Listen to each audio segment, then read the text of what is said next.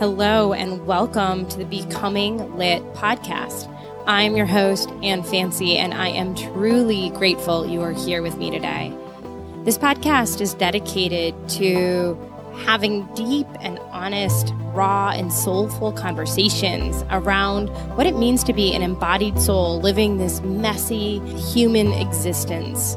We'll dive into storytelling, into asking hard questions, exploring wonders of the universe, and digging into some weird stuff.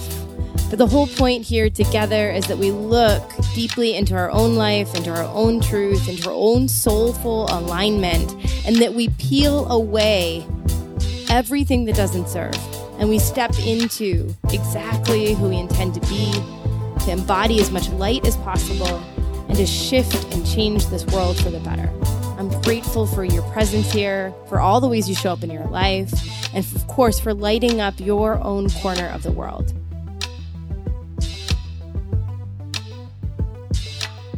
Hey, everybody. Uh, today's episode is a little different. Casey Must and I are cross collaborating on recording this episode. So you'll hear the intro, which is the intro for Casey's podcast associated with Citizen Yoga, where I teach yoga. And we decided that um, it was really just a conversation we wanted to have together and share across both of our platforms. We talk about life during COVID. We talk about what it means to own a business in the midst of a pandemic. We talk about Black Lives Matter and scarcity, vulnerability. And it's just a really honest, raw conversation between friends talking about what it's like to be in the world right now. I hope you enjoy it. Thank you for listening. And of course, check out other episodes on Casey's podcast. And please subscribe and share this one. I appreciate you. Thank you for showing up. My name is Casey Must. I'm the owner and founder of Citizen Yoga in Detroit and Cleveland, and you are listening to After Class. After Class is our podcast where we get to extend our mission, which is to improve mental health and prevent suicide through personal growth and transformation. We bring on our teachers, we bring on other experts and our community to expand on things that are close to our heart and help the listeners uh, potentially expands how they're thinking about a topic, a perspective. Today, uh, my guest is Anne Fancy, and um, I'm going to have Anne, unlike most, Fancy has been with me since the beginning of Citizen, uh, prior to the beginning of Citizen, actually. And we opened this company. I say we because it really was we. We opened this company for a variety of reasons. Um, one of which that we've boiled down is to have the opportunity to teach students versus instruct students. So, what does that? What did that mean to us at that time? Yeah, I mean, for me, it was about feeling stifled in the space I was in. That the place I was teaching at had fe- began to felt feel um, oppressive in a way because I was being asked to show up inauthentically. And I, there was a lot of pressure on me, basically, to not be myself, to not teach alignment based vinyasa, and um, which was really at my heart. And it was sort of a push pull for a long time. Mm-hmm. And so I knew I wanted out, but I didn't know that I wanted to be a business owner. Mm. And um, and so it was just really serendipitous that that you were ready to create a change and I needed change and I knew in my heart there was room for a different way. Mm-hmm. Um, because what I was doing was successful even against sort of the oppression it was facing, like the, mm-hmm. the, the, powers that be were not supporting it. And, and so I was just um, craving. And I remember literally saying to you, like, if you build it, they will come. And I, I knew that like deeply that there was room to honor the boundary and integrity built into asana mm-hmm. while still then liberating students to explore and be themselves. Yeah. And something that I think is really difficult and, and I think that I was faced with this more this past year, especially as we became bigger. And it was something I didn't really expect to be faced with, which is the sort of the paradox of allowing people to have freedom in their teaching but upholding a standard and and how do we balance those two things is a question i ask myself a lot um, i think i've become a little better at it uh, but what what's the point of a standard mm-hmm. well right i mean the thing is, is that there's all kinds of standards, right, in the Mm-hmm. world. And the studio I originally was at definitely had a standard. It just wasn't in alignment alignment with my core values, right? And so I think like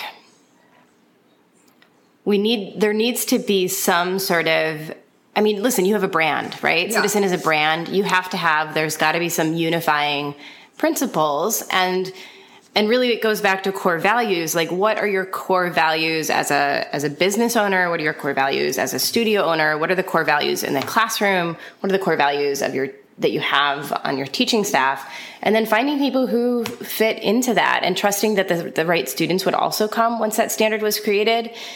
But but it's also it's really what we're facing in many ways in the pandemic which is that many of us it's like control and rigidity makes us feel safe and really what we're not like the standards the rules aren't so tight like i think the beauty of anything true is that that the truth of it the the, the heart of it holds up even if some of it evolves a little or Yeah. or be, gets a little blurred like there's still like an anchor in in truth and integrity Yeah. um, even as things continue to evolve and grow because your concept of citizen and our our concept of citizen has definitely um, grown and evolved and you've had to see what works and doesn't work. But at the heart the same integrity and truth has held up right? Yeah, there's sort of the like people that I would call some more of like the originals that stayed, and you know you and Paul and Todd and Lauren Meyer and Zemba, and Nick was pretty soon after. Um, Ladanya was always a student with us in the beginning, but seeing how those people still hold the same values, um, which is really cool. But I think you and I, I think I really struggle as a business owner. Oh my god, I have so many thoughts right now. I'm gonna try to like, go ahead i'll help you like. I really, you always tell me to not feel like this, but I always want everybody to be with us. Mm-hmm. And I think one of the hardest things that I've learned through COVID is the letting go of of people and ideas and and my identity and the vision of what I thought this year was going to be. And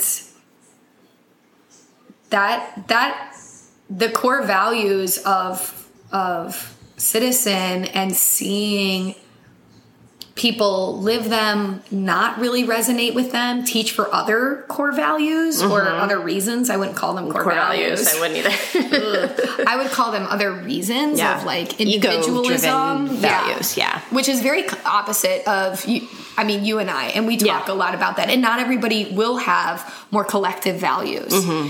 and so i think that that has been something that i i personally struggle with a lot is i feel like when people we don't share the same values this is where i'm such a softie Mm-hmm. i view it as a failure in myself Mm-hmm. versus just a mismatch Yeah, yeah. So it, uh, I, I think it's so fascinating that like your personal experience as a business owner and really holding the emotional as well as fiscal weight of the studio um, is so in alignment of, with what's happening in the world, right? Yeah. Like, like as I'm listening to you.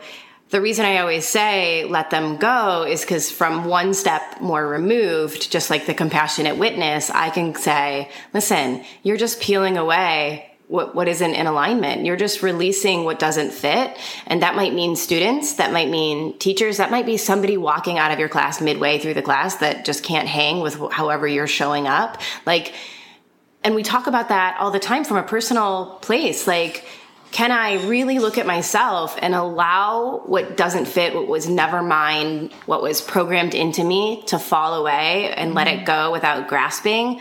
And in the midst of a pandemic, we tend to grasp more tightly, even mm-hmm. to, especially to what is known but mm. unnecessary anymore, or known but um, limiting. limiting and and like has been needing to go for so long. But because of the inherent fear and unknown of the world um, we tend to grab on even more tightly to sort of that old that old programming right? That fear-based mind. It's ego. It's Yeah. scarcity. It's all that wraps up together. So i think that your softiness for sure you want to make everybody happy. And you want to make sure everybody feels taken care of and you feel so responsible for everyone. But in truth, like, I think that any business has to establish who they are and allow the people that it's like what we teach every teacher trainer mm-hmm. show up as you your people will find you mm. if you show up inauthentically you will not have as committed and loyal of a community or a,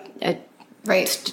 whatever class, right? Mm-hmm. Um, people won't have the same loyalty. And so over time, you as the creator of Citizen and really the heart of Citizen have had to continue to redefine your core values. And then that ripples out to teachers, students, staff, and the people who need to go will eventually go. Right. Yeah. And the people who need to come will eventually come. Right. I had asked my business mentor the other day, like, okay, well, I I, I see turnover as this like giant failure. Mm-hmm.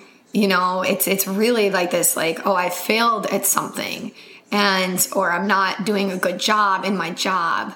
And he was describing like, okay, it's either a training issue, a values issue. He didn't use values, but I'm going to use values. It's a training issue, a values issue, and either one of those become or it's just like the fatal flaw of like it doesn't fit and like you have to be okay with that and i think that that has truly like part of my makeup is i'm not optimistic actually i'm idealistic mm-hmm. and have this like ever belief that not that i can help people change but that people will change or Yeah. they'll they'll move from feeling like I need to just be myself and promote myself to, oh, I see the value of being a part of something. Like, I think I've tried over time to tuck myself into citizen yoga. Mm. Like, that has been something that was really important to me. Like, even on our social media, I really try to, like, not have too many photos of me on our social media. On our website, there's only one photo of me mm-hmm. on our website. And I sort of try to tuck myself into citizen so that it doesn't feel like this expression of like Casey's life, which is mm-hmm. a, a- it's a hard thing to do. Um, but that that has been like my own personal journey. Mm-hmm. But it, it it's sort of looking at how, uh, uh, particularly right now, how over the years you will tell me like let them go. In, and, and and let it go like right like let it go and Right, all the, baggage. all I the- yeah Take what's yours, right? Like Right. that's the real lesson. Yes. What is what is in this? Because what you were just saying from your coach is true. If it's training, then you learn. Yes. If it's um, what was the second thing? Fa- like values or fa- yeah yeah, then you learn. And if it's sort of the fatal fit, right, or whatever Right, that was, fatal flaw, fatal flaw that doesn't fit, you then take that too. But you have to like maintain that balance of perspective. I mean, we need to do that in everything, in any relationship that's sort of falling apart, and anytime we're triggered, and when somebody gives us feedback, like we have to go, what if this is mine to reflect on? Right. What if this is about them? Mm-hmm. And what if this is just, I need to let it go because it's just, it's not going to serve my growth. It's just, you know, how, how quickly can I release the sort of the negativity that's hanging on with that? Yeah. And I think it's hard for all human beings. And then, and then back to like sort of individual versus community, which you kind of tied in there for a second. Um, it's so interesting because I was uh, re-listening to the book called um, uh, Journey of Souls, um, which I read once we lost our buddy Brian a couple years ago. Um, who Is was- I feel like he's like around us today weirdly. Oh, for sure. yeah, He's like- always here. yeah. Yeah. Yeah. That's awesome. Um, so, well, maybe he knew I was going to bring him up. Um, But I was re listening to the book and it was talking about um, like the evolution of souls and, and different, like how you can identify um, where you kind of are in that evolutional evolution path of a soul. And and what it was saying was that as you evolve, that your tendency is to see the world with a little more ideal and hopefulness, which we both do. Yes. Yes. And um, and that you that I think that the other piece of it that really struck me was like this community focus, right? And in the pandemic, it's made us inherently selfish because we're worried about our base needs being met, right? Like, who's that?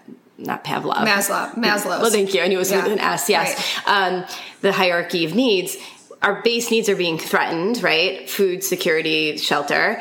Um, but so we so we all have found ourselves scrambling in that like uh, just human reaction. We are mammals, right? Like, are we going to be okay? But ultimately, those i think my expectation often for people and like where i'm sometimes so frustrated by the world and like are we living in in a twilight zone or parallel universes? Because don't you care about the whole? Like don't you No. care about the community? I mean, yeah don't I you but want i know right. Sorry. don't you want everyone to have access to water and health care and healthy food and nutrition and education and like don't you want that? Like and the answer for a lot of people is No. no. I'm too afraid. I can't see outside of myself right now. And so i think when reflecting back to the business like you have to balance people's fears and individual needs and desires and egos right with also the vision especially in the midst of chaos of maintaining citizen to survive for everybody right? And, and not only for you but for everyone which is huge emotional weight and has been really hard. And you've done an amazing job.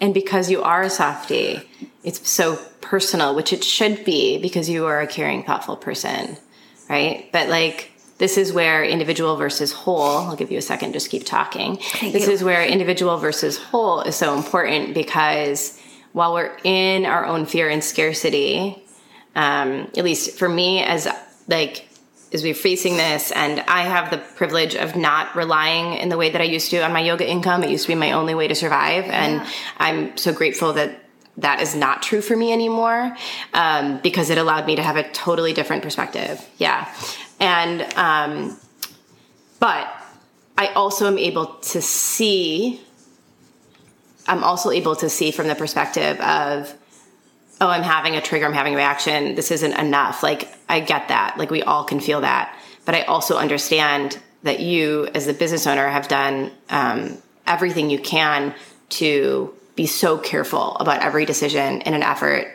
to not only save your teachers, who you feel very responsible for, save your community, and of course, save your business, right? Which is, if the business doesn't get saved, none of us have, mm-hmm. like, forget the individual, right? Like, mm-hmm. we, we are, we are the collective. Mm-hmm. You want to talk about that a little bit? Sure. I think that there's, yeah, I'm, I think that the the weight of making sure that everybody is okay has created.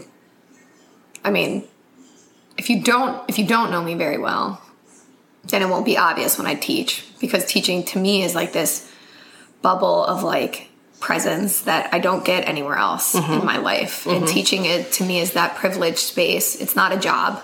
Yeah. It's not I don't do it I do it because it's it's so like it's it's my first love, which I never expected. I thought actually running the business was going to be my first love. And then teaching was just going to be a thing that I did.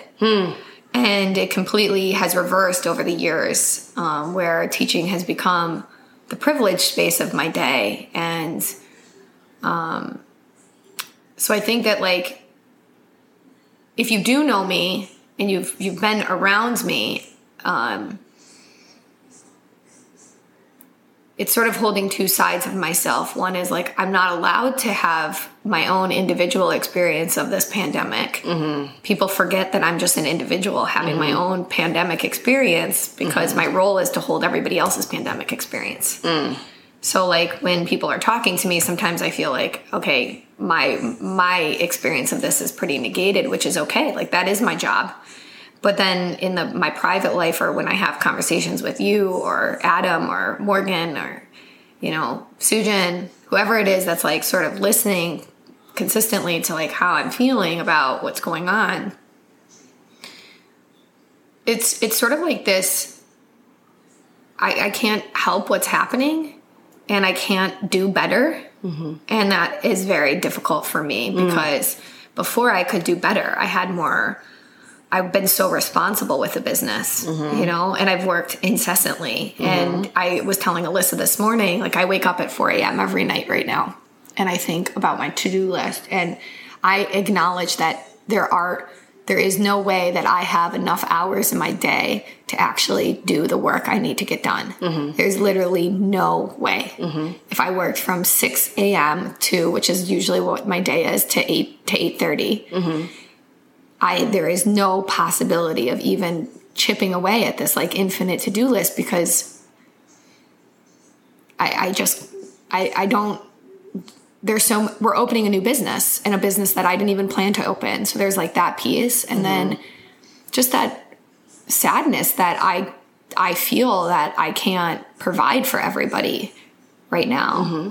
You know, and and you and I have talked about that and sort of watching people move in and out of feeling supported, feeling unsupported and n- not knowing how to support people through this. Mm-hmm. Um, because our government and our leadership isn't helping me either. And I think that that's really the biggest thing is that it, from the top, we're not being supported. Mm-hmm. And so it's sort of like, you know, I bought this mug from the Colbert Show, um, Be Your Own President. Mm-hmm. And really, that's really what is um, is being required of us right now is mm-hmm. like be your own president, um, be your own leader, and that is really sad because that is causing the it's stripping away. This thought was we all have core values that we say we are mm-hmm. that we present. Yes. And I think that in a pandemic like this that we've never expected, mm-hmm. our core values are so challenged that they are stripped away. And what you've actually, what I've seen, and not everybody, of course, so don't don't take this personally. Um, and maybe in in just watching the news, let's just put it in the news instead of in Citizen mm-hmm. or our immediate community. That what has what is left is just this individual value mm-hmm. of the in, of the individual. Mm-hmm. And so, what core values do we really hold? Right. And that to me has been maybe the most di- disappointing and depressing um, part of the pandemic for me. Yeah, I just suddenly got like this this like vision of that. In many ways, not all, but in many ways, that is sort of the the parallel timelines and the Twilight Zone experience is mm-hmm. that there's those of us kind of screaming out like, "Where's your humanity?" Right, and um, and really like calling the, the shadows all over every single institution are being illuminated, mm-hmm. and we're looking like, "Can't you see this? Don't you see this? Don't you care? Don't you want?"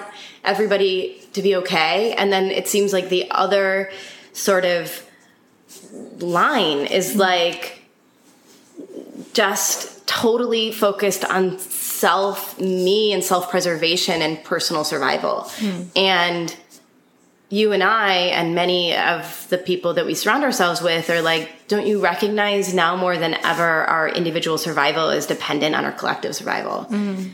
And, and until we are really willing to return back to that knowing, we're going to be in this bizarre mm-hmm. world of of conflict and separation.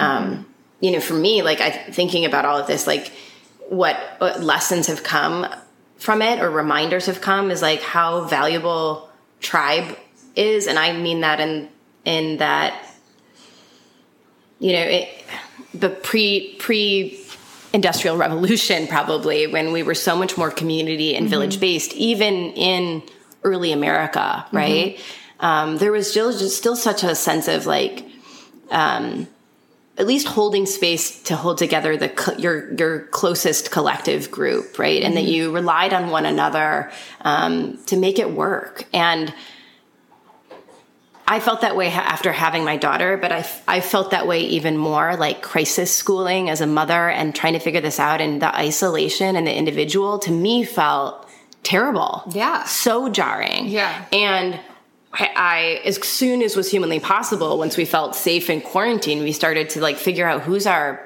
who's pod. our pod mm-hmm. because i'm not surviving like this my mental health isn't surviving mm. and it's really interesting to reflect on that um, as far as like citizen and that community space and that desire to have that community is that for a lot of people i think that's exactly how they feel they live in their apartment by themselves young professionals they have their group of people but they know that they can show up to citizen mm-hmm. in the community space and feel seen and validated. And like mm-hmm. back to core values, like that to me was a core value of citizen. At least that's a core value of my teaching is mm-hmm. that you know that if you walk into that space, even if we don't share words, even if I only mingle in your energy field, right? Or, or meander yeah. around your energy field, that you know that I see you, that you're valued exactly as you are, right? And and I think that's what the, the world is crying out for too, mm-hmm. right? The uprising of Black Lives Matter. It's like, listen, we matter and we need you to, to acknowledge that we matter period end of mm-hmm. story and anyway, I could just go on and on on that, but like the pandemic is just illuminating all of these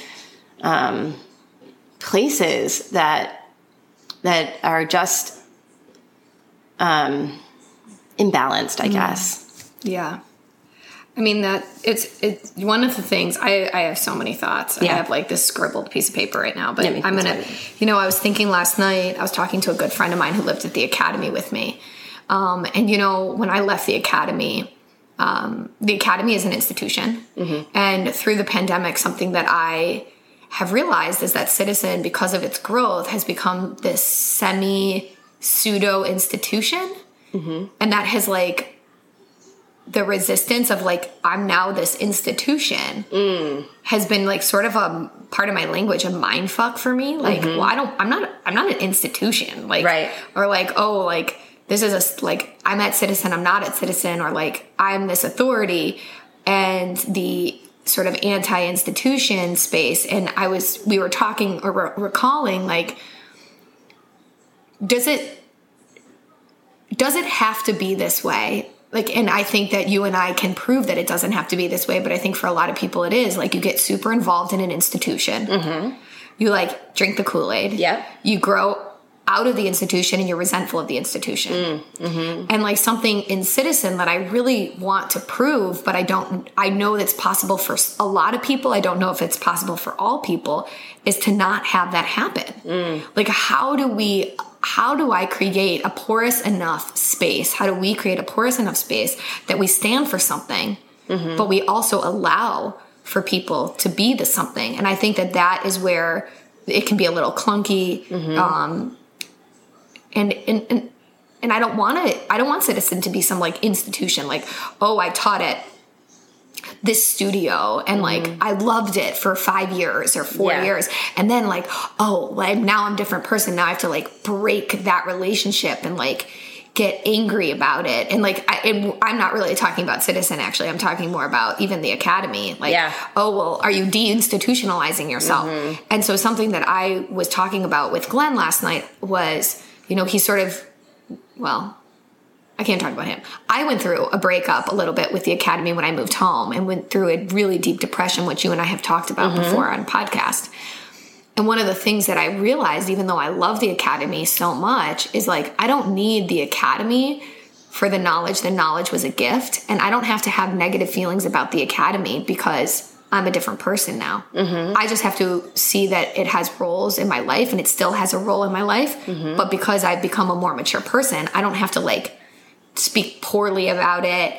You know, I can grow out of it, but still be a part of it. Mm-hmm. And so I think that that through this experience of COVID, actually, and sort of the uprising against authority, I became this like authority figure that I mm-hmm. didn't really want to be. Mm-hmm. Like, oh, and now like it's like I, I I don't know if I'm making sense, but like I'm the man. Right.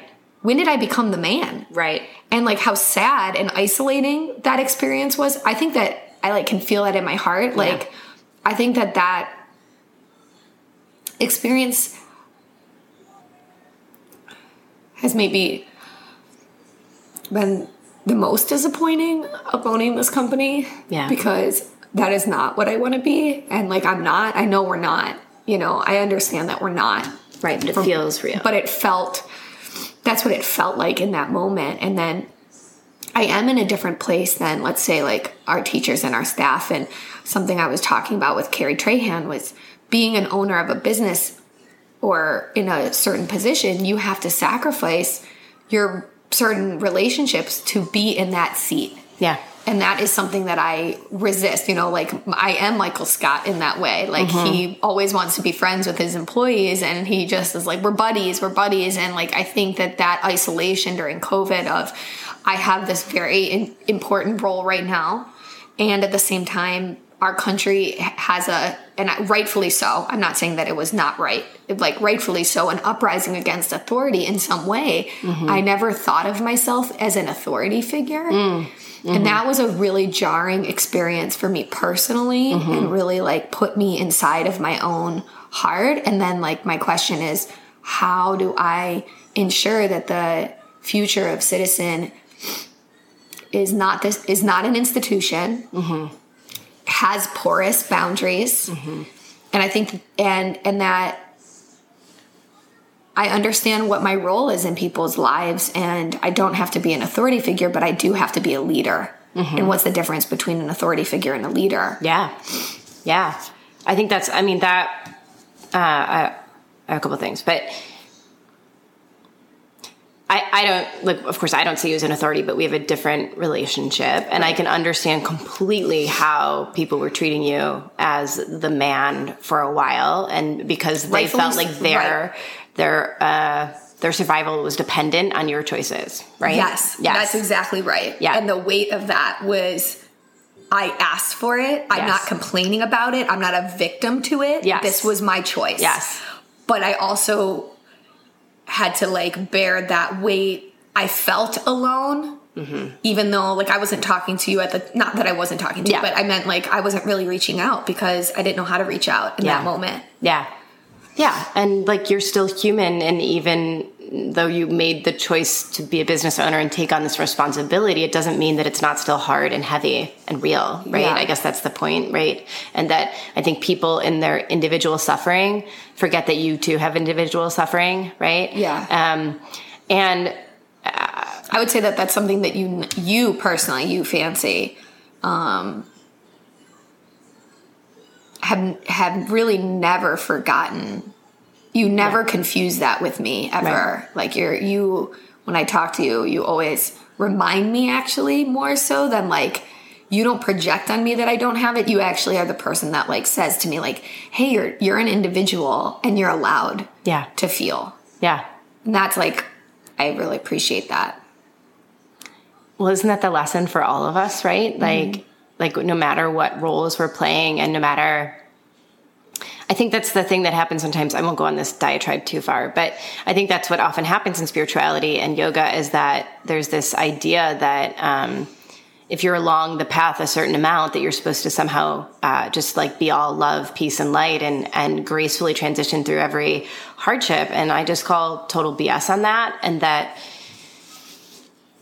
people want to place that on you. You know, I remember somebody like coming. This is so random, but I was, you know, my I have a very long drive to the studio. It's about three and a half minutes, and I like to do like this little drive like loop and then hit fourth street off of woodward and you know sometimes you sit in traffic to get across the second part of woodward for quite a Oh while my god, like 10 minutes. Right. Like sometimes it's really long. Right. Yeah. So, you know, I happened to, at that moment where I was faced with a line of traffic, look at my phone, and some student must have been driving near or by or whatever and saw me and made some comment like, like, I thought you were more evolved than that, or some sort of just like BS, like because I'm a yoga teacher, I shouldn't check my phone in, while in traffic or something. And I was, you know, it's like so, it's the same thing. Like we warn teacher trainers, like to be really careful about when you take the seat of the teacher, people will try to elevate you to a place beyond where you belong, right? Yeah. And that I've spent my life as a yoga teacher trying really hard to stay really human and grounded. Yeah. So that I own my humanness and Yeah. don't give you any room to put me anywhere else. Right. But in the position of a business owner, it takes on this whole other energy. So now you've got seat of the teacher and wise business owner. Yeah. Also the man at times, right? Yeah. And so it's like whether or not you asked for it and whether or not you ask for a citizen to be an institution or whatever, people create their own contracts. Totally.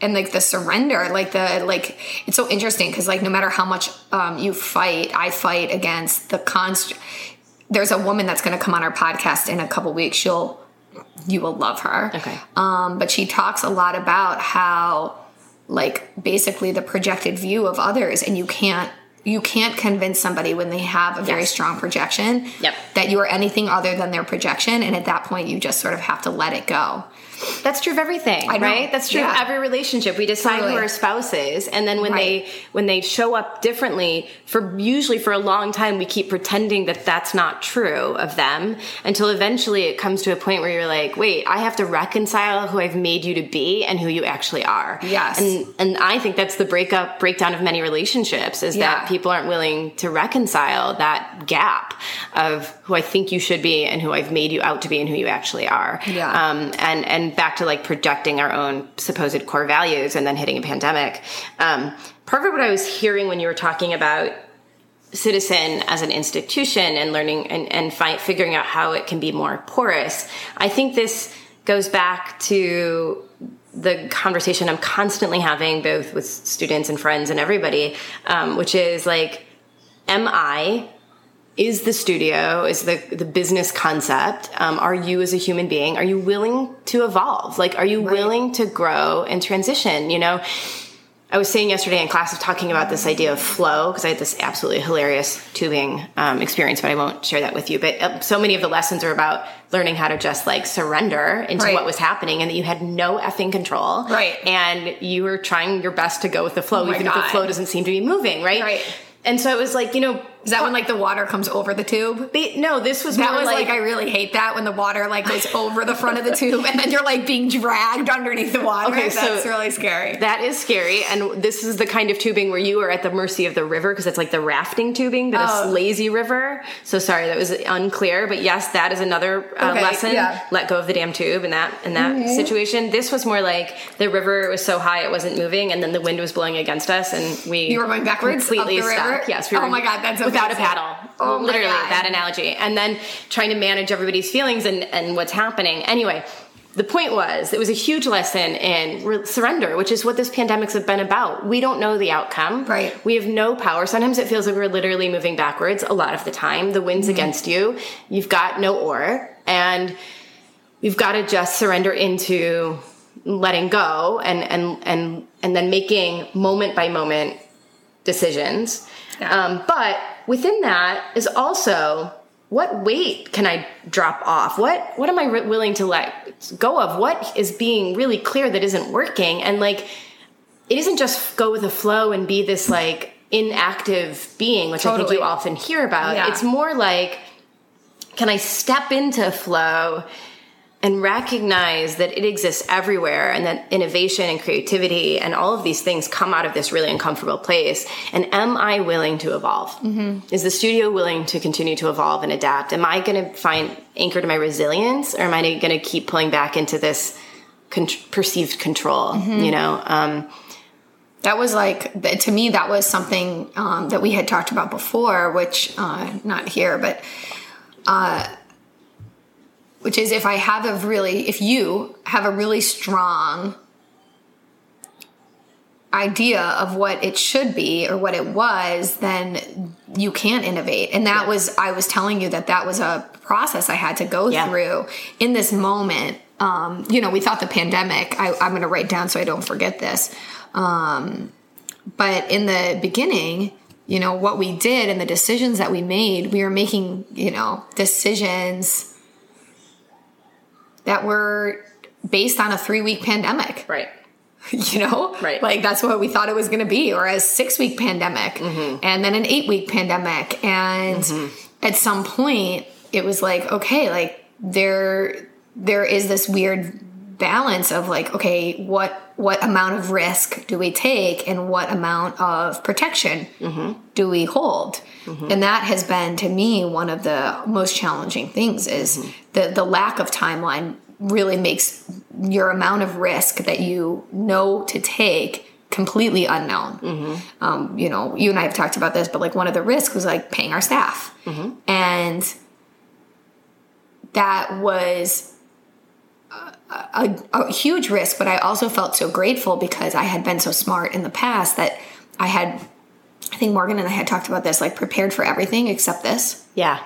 Like yeah. I prepared for like all of the different terrible outcomes that could happen except yeah. this outcome that yeah. I had never prepared for. Yeah.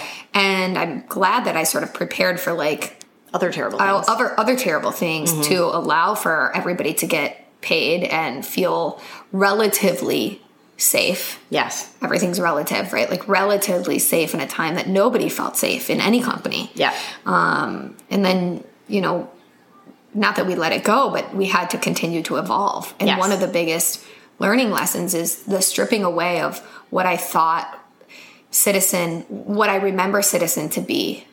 Mm. Like, okay, I remember being in Detroit with 55 people or 60 people. Mm-hmm. I have those really strong memories. They're like being in your class at 830s like whatever those memories are like seeing david every Mm-hmm. monday and tuesday and like feeling those anchors of familiarity and stability Mm-hmm. like those students to me are familiarity and stability and Mm-hmm. they also sort of like a dopamine reaction in my brain allow for me to withstand the difficulty of running a business Mm-hmm.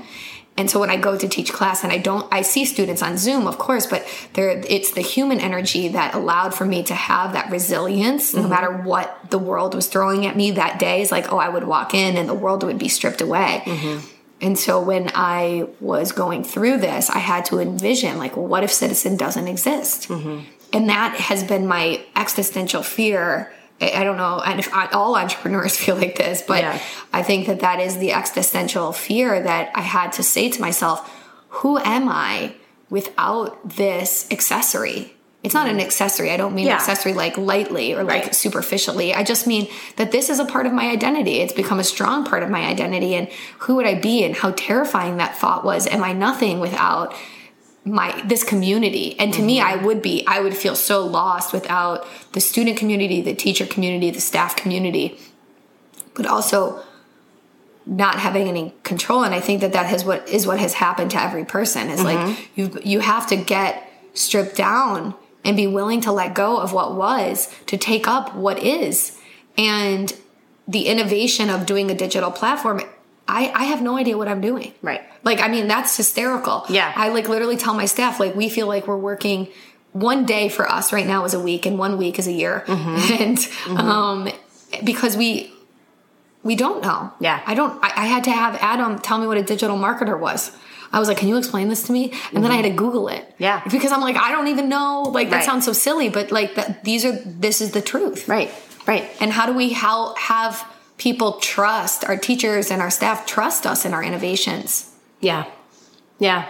I just keep hearing the same thing everywhere in every conversation I'm having, which is, and it always pulls me back to this reminder about sort of the planet, which is like Yeah. forest fires are, even though they feel like devastation and like for me and probably you as a sensitive person, Yeah. like I'm, I feel sad for the trees and the animals and like, I just like, oh, it like breaks my heart. But on the other hand, we also know that it's like a necessary part of the cycle of nature Yeah. and that what happens is all this like you know all of the nutrients kind of from this trees feed the soil and this new growth happens and that really the stripping away and this dismantling is is and it it's the most like bittersweet part of every part of being a human on planet earth right Yeah. that like whether it's a, a loss or a breakup or whatever whatever that perceived um, stripping away is it always allows room for fresh growth and beauty and things that you didn't expect Yeah. to grow out of it and that goes back to like that creati- creativity and innovation but you have to release the grip Yeah. right like the grasping piece um, you have to let go a little bit in order to widen your viewpoint and i know personally for me like march to june i and probably beyond my i mean i applaud you for being you had necessity and you had so much pressure you had to figure out how to be productive.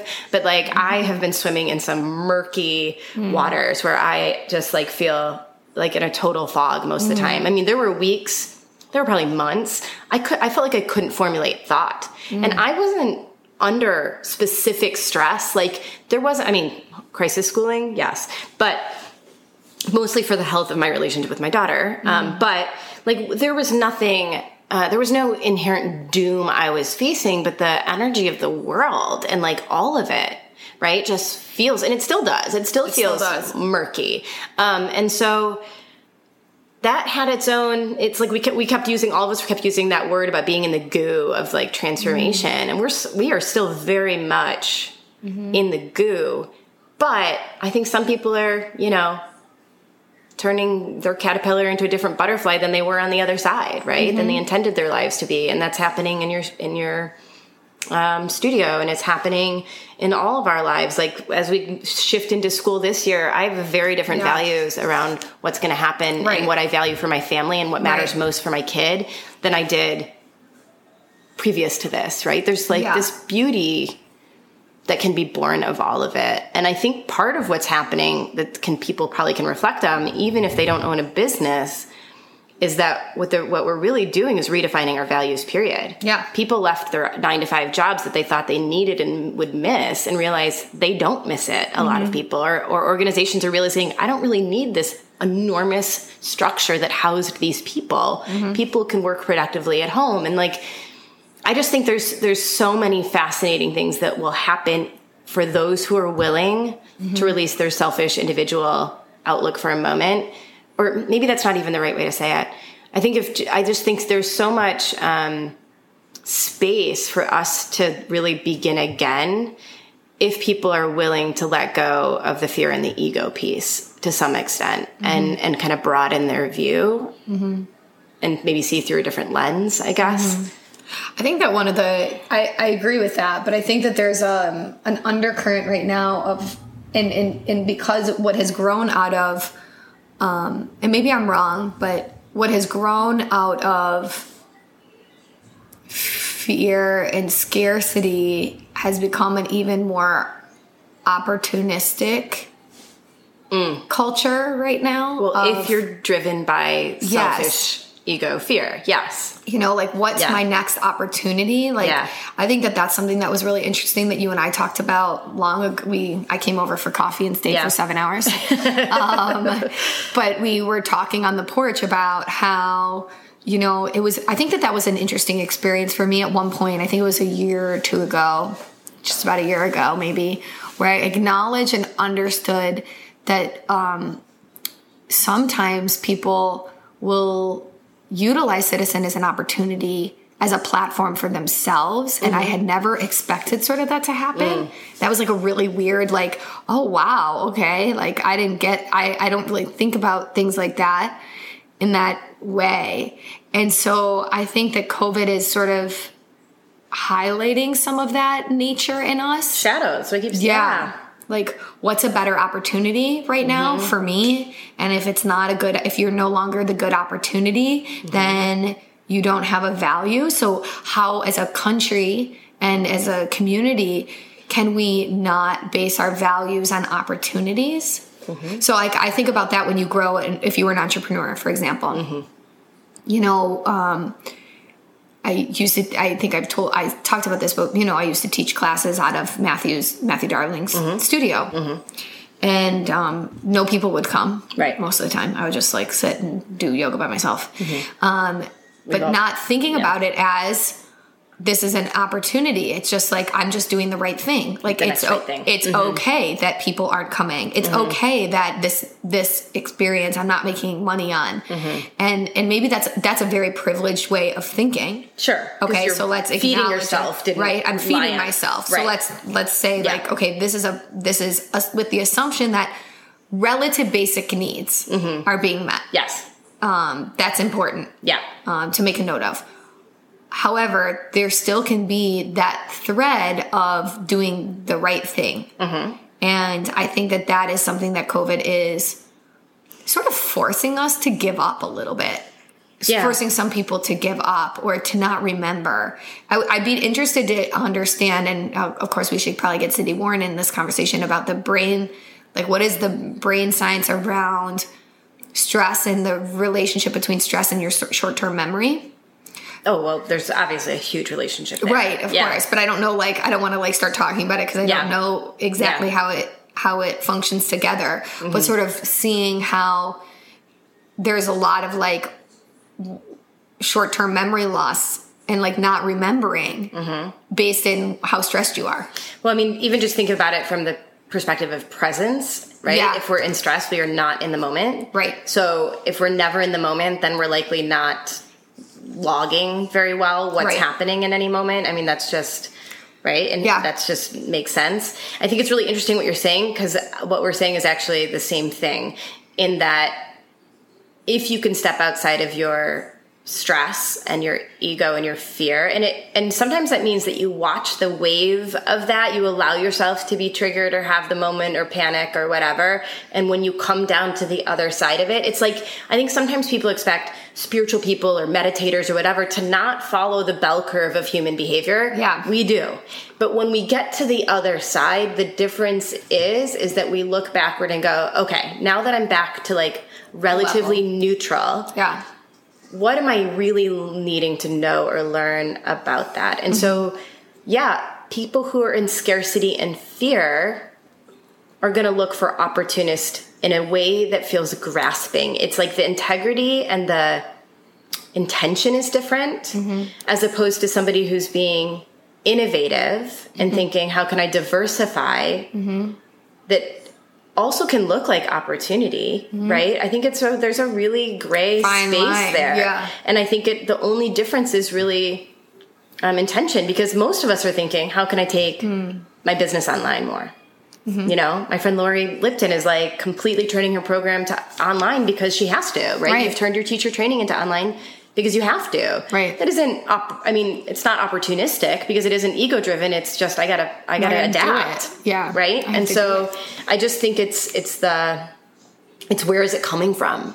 Mm-hmm. You know, which which base emotion is this coming from? This is coming from trust and faith and hope and knowledge that I can continue to co-create and create a reality that feels Mm-hmm. supported and abundant in spite of my circumstances or do I need to grasp at every opportunity because something might give me the more name, fame, Whatever. power. Right. I mean, that's really like I think that the the the industry of yoga is it's such a confusing industry because you're teaching things in your class but not Mm-hmm. necessarily living the things and that was that actually to me was one of the pieces that i really i, I think it's really hard to live it Mm-hmm. um, you know our core values for example like okay we have very clear core values and every decision i make whether people understand it or not is based in these core values like we don't make arbitrary business decisions sometimes Mm-hmm. Right. i'm impulsive which is my nature you're far less far less impulsive than you were when you started. thank you You're welcome. i've been working on it yeah. I'm trying to think of like really funny decision. You know, I just have to tell you this one impulsive sale, flash sale I did one year for our birthday. Mm-hmm. It was so funny. I was like, oh yeah, we should do 30, you can do like 30% your way. Mm-hmm. But then I realized at 7 a.m. in Detroit when we were doing it, that 30% off a 50 class pass was like, we would be like Giving it away. yeah, so I, then I had to like change my idea. it was like the one. Ter- I've had two very terrible ideas in my career, and that was one of them. Um, and I like laugh about it all the time. Yeah. Um, but yeah, I think that there is something really challenging about running a business that each each day challenges your core values. Now in COVID, you're you're more challenged than ever to, to to to follow those. But that that to me was one reason that you and I sort of envisioned Citizen because a lot of the places that we were, their core values were different than the core values that they spoke about in the yoga room, how they ran their company. Now that doesn't mean everybody understands every choice that I make, mm-hmm. or that I've done everything in alignment or with integrity, or you know, again, Right. human Right. error um, you know, my biggest, I would say that my biggest weakness is I talk so much mm-hmm. that sometimes I forget what I say. And that has gotten me mm-hmm. into some, not trouble. I don't want to use the word trouble. Um, mm-hmm. I just mean that to me is something that I'm working on this year. Yeah. That's my, that's my intention for this year is to really monitor what's coming out of my mouth because I'm Yeah. so hyperverbal. Right. And that is probably the only time that I've strayed a little bit from core values mm-hmm. unknowingly, of Yeah. course. It's Yeah. the unconscious side of who I am. And wanting to make people happy. Yes. And in the moment, reduce discomfort, which we Yes. all do. It's it's mm. like what we're taught to do as women. So there's that. But how do we every day live our core values without with un- acknowledging that they're being challenged in every turn? Yeah. Well, that's I think the the that is what it means to work to be awake in our lives is that first you have to be willing to even figure out what your core values are, which I think most people are clueless about. Yeah. Um, I don't think it's taught in our culture to to look for that kind of information inside ourselves, um, and most of us just sort of take blindly whatever core values were passed on to us from either our family, Right. our ancestry, or our religion, our mm-hmm. faith. Um, Do you have one that you I'm like thinking of one. Do you have one that you feel like you were given that you sort of feel like wasn't isn't really who you are that you've let go of? Hmm. You'd say yours, then I'll think about mine. Mine is this idea of being free.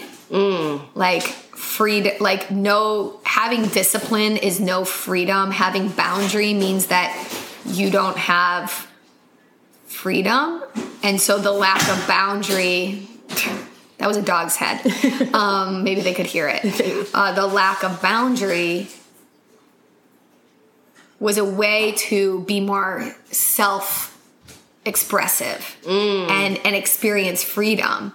But actually what I've learned as an adult is that the lack of boundary creates l- lack of stability for me for sure, but also um an undercurrent of disrespect for other people.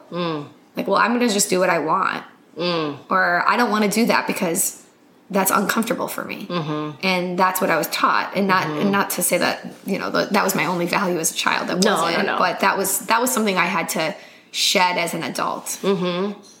Interesting. I'm sure there's a million right now that there's like two sort of that are coming to me. I, the environment I was in, raised in, and they probably kind of play together, was, um, and I think these are sort of like classic uh, British UK type things about. Um, not really allowing yourself the fullness of human experience. Like, don't be too, and this was also mental health in my home and things like that, but like, don't get too sad or too happy. Just kind of always hold this like middle line. And yes, I'm a grounded person. It's Right, my right. nature. Yeah. But giving myself permission to go high and to go low was not something that was really uh, allowed for me which and within that came also this sense of like um, don't take up too much space right is really Mm-hmm. with that which i think a lot of us are past that one like don't be too outspoken don't have Yes. too much of an opinion don't um and like how do we one i continue to grapple with is like especially those of us who feel called to role of teacher right and being in a spiritual world right how do i have a voice in the world and fulfill my own soul's calling of of teaching and speaking and um, being with group right because you and i both i like thrive on group Yeah.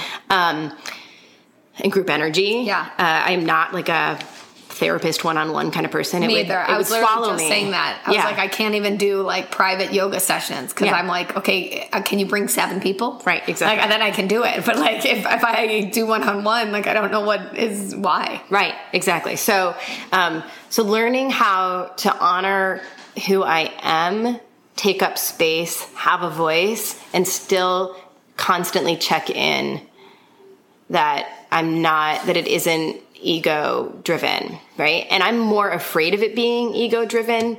Like, it's more the fear of showing up like other people have that I found to be icky. Yeah, yeah, yeah. That stops me than my own feeling that it is my ego. Do you, does that make Yes. sense? Like, like, are you the caricature or the cult leader or Right. the um because it's misuse of power right right yes and i'm so careful about that and i think part of that carefulness or or hypervigilance Yeah. is also back to sort of old school christian values english values you know and the like hyper monitoring yeah yeah that- self. yeah right but like i was taught the exact opposite of like don't monitor Yeah, like, be know, free, be do whatever. free say Yeah. whatever comes to your mind Yeah. you know and like i did get some of that thankfully from my mother she's very blunt but yeah yeah that's like uh, that that that's been like a really um interesting sort of exploration of how we can evolve I mean, I think that when we start to look, there are so many things that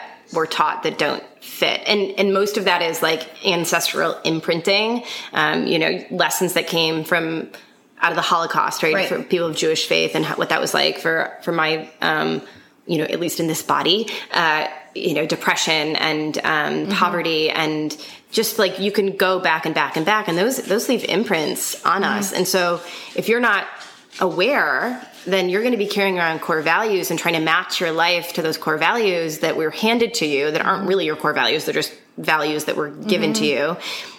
And then you find yourself in these places where you're really discontent, unhappy, and you don't know why, right? Right. Because I think a lot of people are feeling like that though right now. that's what that's what I'm saying. I think that is so much of what's being highlighted, both nationally, globally, and Right, we um, don't have any core values except the individual. Yes. that was the that was the point uh, of.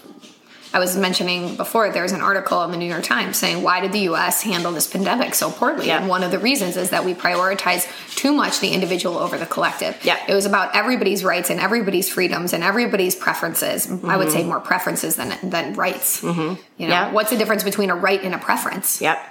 Yeah. that's a real thing. Like I like this, I don't like this, and just because you dislike it doesn't mean that then we're, somebody's going against your right, Yes. which is a sort of uh, our problem. Yeah. It's like, oh, I'm uncomfortable, so now you're violating my rights. Yes. like as if rights are the things that that protect you from discomfort. Right. That's not what it is. Right. I, I keep thinking of that in that sort of conversation that it's about the difference between power over versus empowered. And I was going to ask you a question about that. So yeah, so to me, this, you know, let's just call it what it is this debate around masks, right, became power over versus empowered. And I know it's hotly debated. Like, I, you're probably uncomfortable that I just brought it No, up. I don't care. Okay. But speak whatever you want. um, but this is what I finally I, I was trying to understand what is so how our viewpoints like this is what I keep doing like how can we see the world through such different lenses even within the spiritual community which I used to believe we were more in alignment than apparently No. we are right We're not. whatever the whoever the spiritual Yeah, community who is is that? I don't freaking know but um but I was like, I, this is what I don't. This is the difference, and what I what I what I think is so. What people need a, a mind flip around this is that I was raised in a way that was everybody gives a little, so that you can be slightly inconvenienced to benefit the whole, and that's just something that's Yes. like the right thing to do. Hmm. So that means you pay your taxes. That means you vote yes to give a little more money to the schools, or like when the rail, the M rail, whatever was going to try to come this way. Yes, I'll pay more to let mass transit be more accessible. Like Right. that was always things like you know, and this is what I think many people are starting to label heated words like socialism and communism and Marxism and all these things that are just getting thrown out. But to me, that's just a core value. You do, if you have, you give a little bit more to help the whole, like that. So to me, in my experience, whether the masks worked was irrelevant. If it was going to help a few, it was a small small sacrifice I could make. And I wasn't giving my power away to the authority that said I needed to wear the mask, right? Right, right. Because I know that my personal liberation has nothing to do with what's outside of me, Right.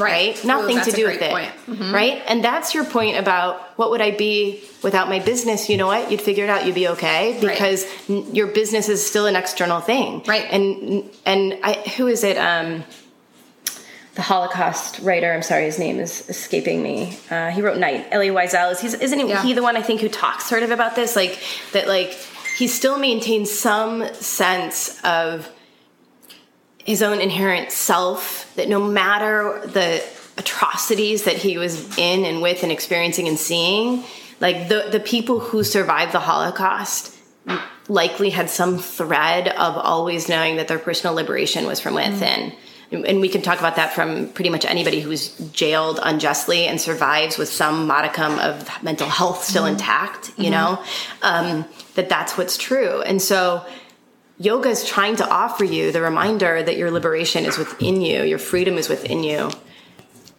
And, Yeah. and that, that the choice to reclaim that power is always within your own hands, no matter what the circumstances of the world are.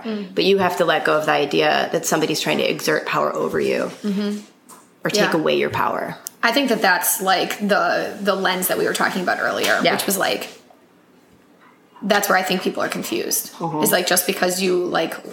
I, I and I'm not even just talking about citizens. So Yeah, outside of globally, citizen, right. globally, like if you work for a company, does not mean that you're a disempowered person, Right. And so my question to you is like, what's the difference between being empowered and being an in, like individualistic? Yeah. because I think that those two things are being extremely confused right now. Yeah. Like if I think about myself and now I'm this empowered person, then I'm empowered. But like, is that to say that when you are in the collective, you're not an empowered person? Right.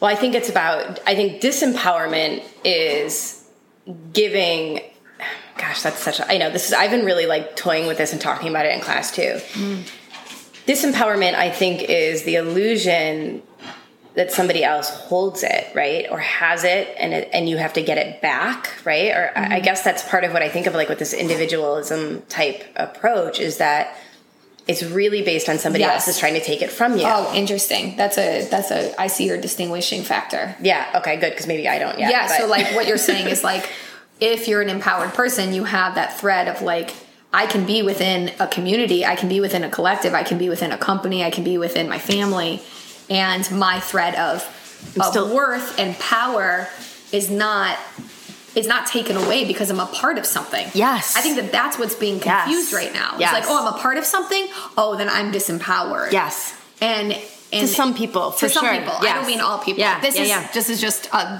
again like remember if you're listening and like you're taking it personally, stop. Um, it's well, unless it's for you, like Right. reflect. That's the whole point, right? Reflect. Yeah. If it's triggering you, there's something in there to look. That's always the truth of it. that is yeah. Um, yes, I think that's okay. So say that again because I it was triggering another thought for me. So the individualist is thinking, oh, because I'm a part of the collective, a business, a company, a community, a family, that not maybe not a family, a family. Sometimes though, Yeah, families okay. can be really disempowering. uh, then I'm not empowered because I am a part of something, Mm-hmm. or that that part is giving me part of my whole. So now, in order to become empowered, I must break that relationship and say I'm an individual and I do it on my own, Mm-hmm. which I think has become this like empowered persona. Like a camouflage, Driven by empowered ego and fear. persona. Yes. yes, Yes. and I feel like that is what I too have been trying to grapple with, uncover, make sure that I'm not in that trip fall like that or the I don't know if that's the right word, but I'm in I'm not in that same cycle. Yeah. Like I I have to start to put words to it and reflect on it so that I too am not that individual trying to say to keep something together in a way that then makes other people disempowered Yeah. it's a, such a strange Mm-hmm. place right now to be in because I think people are thinking the more I am my individual, the more in quotes empowered I am. But why does empowered mean that you have to sort of, if you would use the word dis- disenfranchise? Right, and I I don't know if dis- I would love to work up look up the definition of disenfranchise, but yeah, Yeah, I think that um, what what we're talking about to some extent is this idea that well, I think that your your personal empowerment really, if it's if it's true, I don't know if this is true, but this is what I'm feeling right now as I'm saying it, is that it won't take away, it will never take away from somebody else's. They might perceive it as mm. taking away their power, but inherently standing in your truth and power doesn't take away. It might make people uncomfortable. They might not get the payoff they wanted from you. Hmm. You might break the kind of contract of the relationship, but it isn't I think true empowerment cannot be given or taken, right? It Mm-hmm. exists within you. I, I remember a couple, I talked about this during class a couple weeks ago, and I don't know how you are in class, but for me, it's like a direct channel, and I don't always remember what I say. to- oh, people are like, why don't you put on your in? Okay, this is actually a conversation. Yeah. Casey, because I'm like, oh, I don't know what to do with my Instagram. Like, ugh, Yeah. I don't like know what to say. And they're like, you say so much every day. Why don't you just put whatever you're saying in philosophy and in your classes on your Instagram? I'm like, I don't remember what I say. Like I've I literally you know what thought- I mean? Like I'm like I don't Yeah. know. Like okay, can somebody sit in class and write it down because I'm not like have this prescriptive written down journal of like Yeah. all these things I'm going to say to people. I'm teaching to the person, to the people, to the group that to are in energy, front of me. Yeah. totally.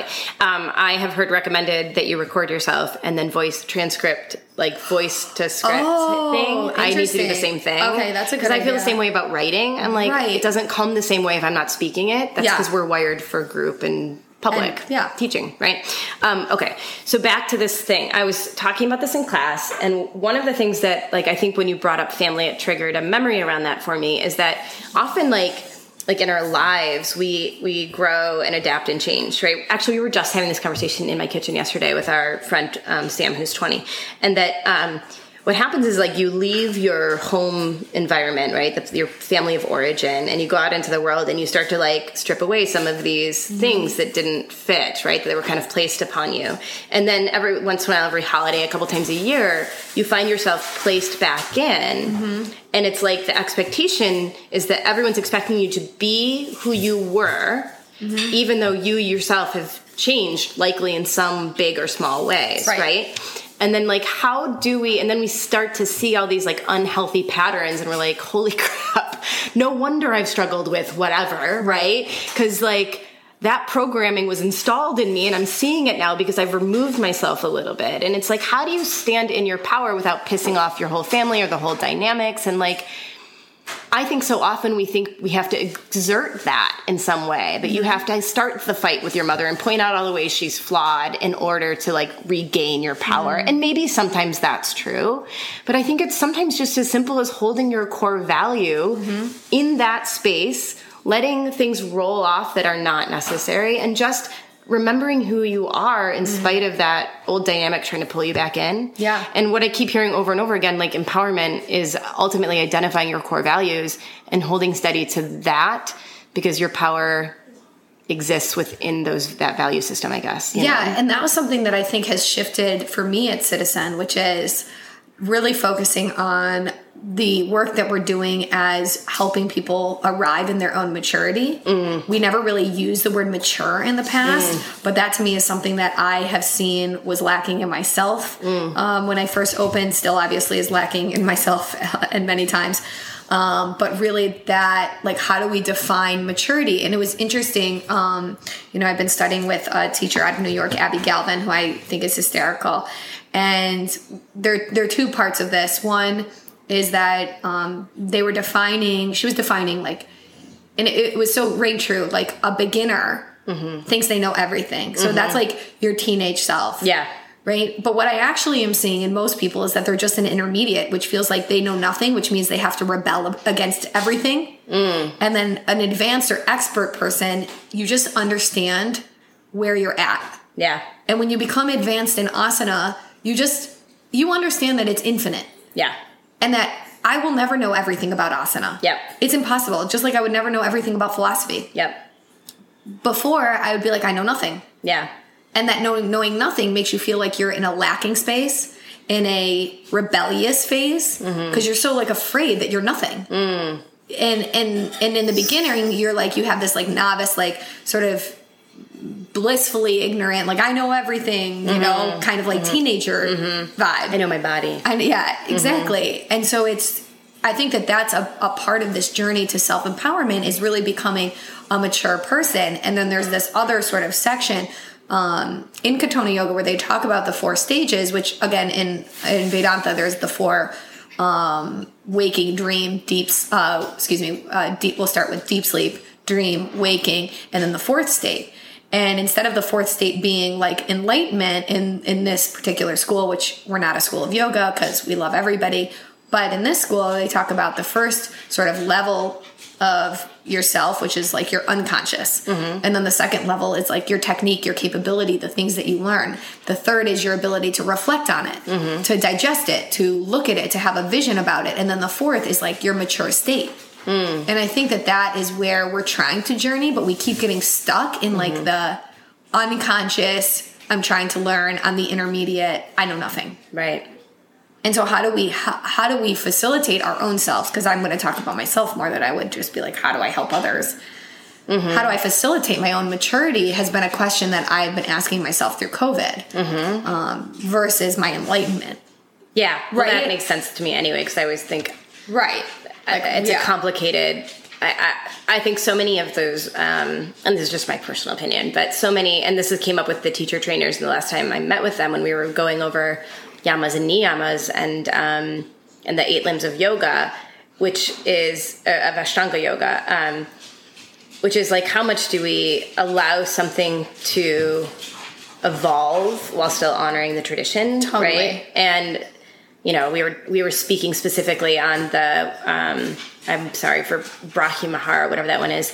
Uh, I'm sure I just totally f that up, but the one about celibacy oh, essentially. Oh, Brahmacharya. Brahmacharya. Sorry, thank you. I am mixing them all up. Aparigraha and that one mixing yeah, together. That yeah, that was like a portmanteau of yeah. two. Perfect. Yeah, don't two grasp your your celibacy. Yeah, exactly. Um, but, but, we were talking about it from the perspective of like so many of these um, sort of codes of living came out of completely different times and like patriarchy and oppression of women and yeah. that women were dangerous and their sexuality was dangerous. Anyway, the point being the maturity piece to me is even can I take what's what the the heart and the truth in anything, but also recognize that it mm. may not stay totally intact as it once was because yeah. the world is changing all the time and our and our con- collective consciousness and our individual consciousness is yeah. changing yeah, uh, so it's really interesting about this idea of I like maturity better than enlightenment too. Yeah. Also because my point, the whole reason I started that part, that what I was saying, is that enlightenment has never felt real to me because I've always felt very connected with the idea that I am a soul who chose to embody as a human,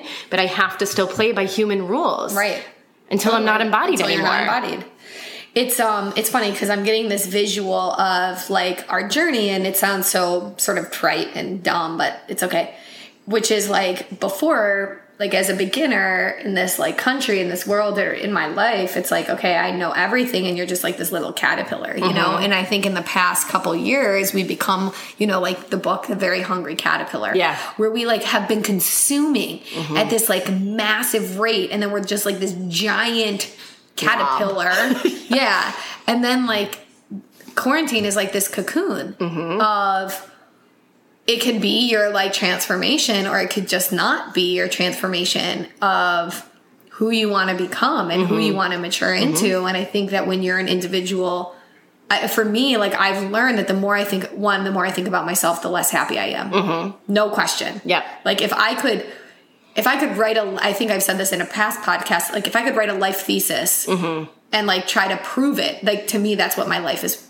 purpose is is like just to prove to myself as well, not to just others, but to myself, that the more I think collectively, not in a a disregarding of the individual. I'm a very individualistic person. Mm-hmm. I love fashion and yeah. and self expression and all those things. Yeah. But just the idea that if I just pin a little bit more to the whole and think about how others are doing more than how I'm doing, mm-hmm. I will be a happier person mm-hmm. or at least a less scared person. Yeah a less scared person because I would say that happiness to me is like whatever. But Content I, and, yeah, yeah I'm a scared, I'm a very scared person generally, mm-hmm. like in mm-hmm. my genetic makeup and like my soul experience. And I would totally go back again to that thing I was saying about Journey of Souls, and it's reflected in many teachings, um, sort of in the more metaphysical world, which is that that is part of the evolution of the soul. That I see myself as part of the collective, and I care more about the collective than my individual self,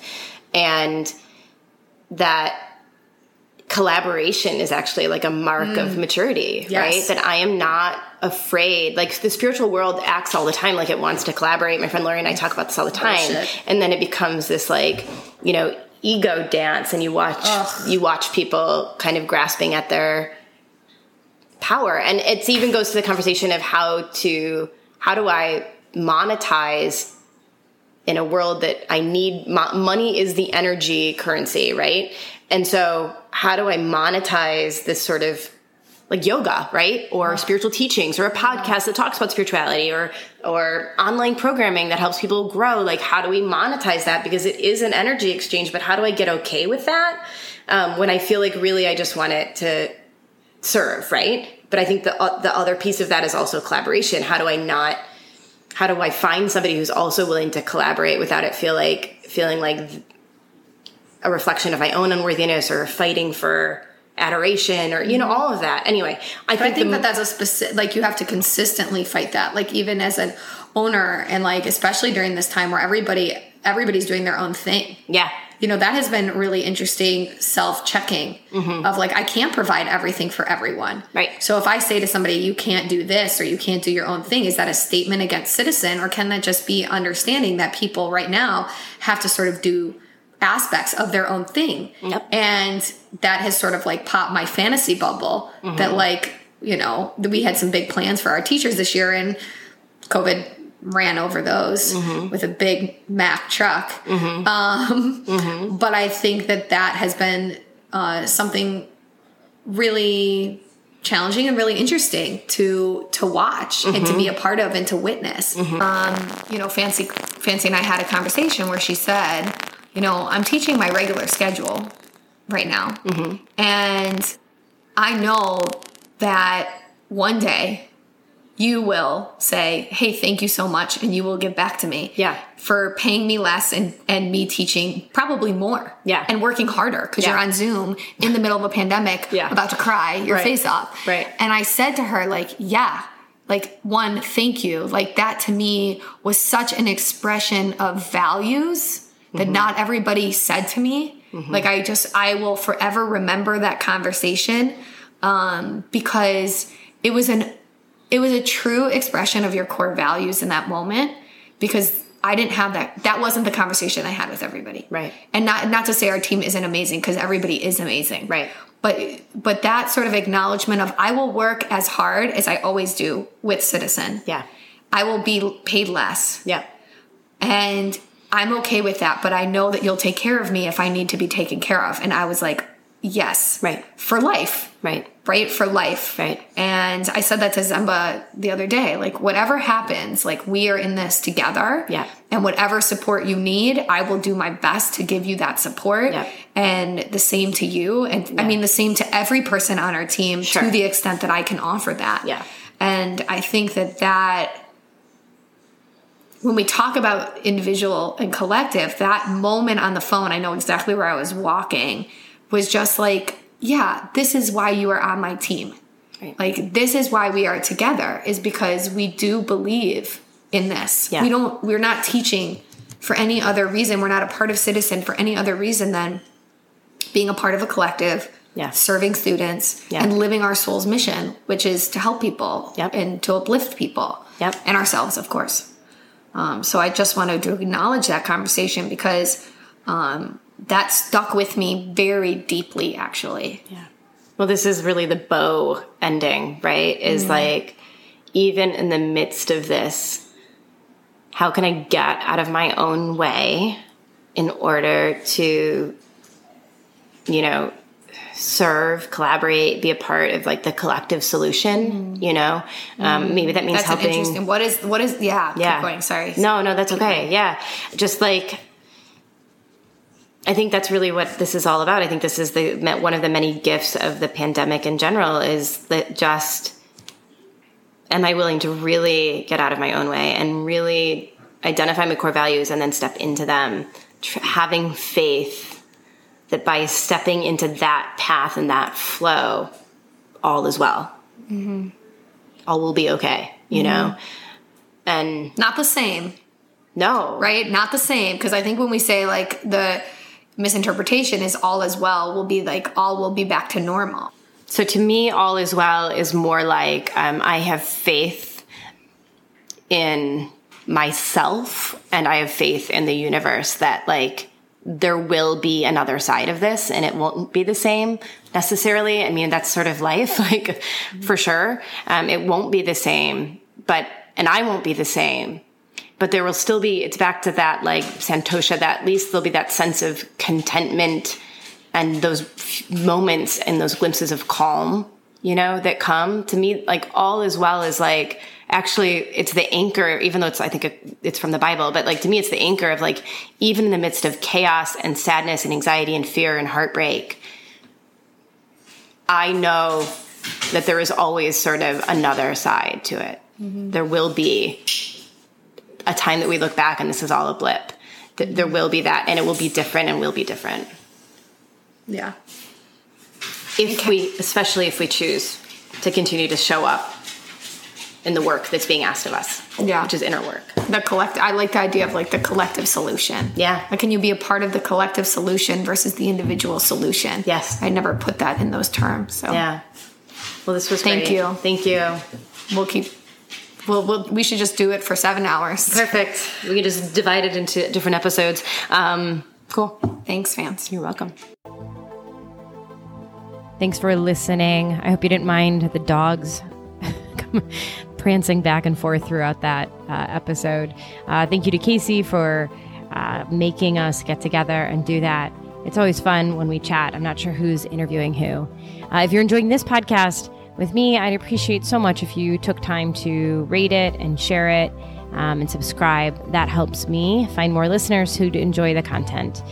Thanks again for just showing up in the world. Thanks for taking time out of your day to listen. And I look forward to connecting with you in the future. Have a good one.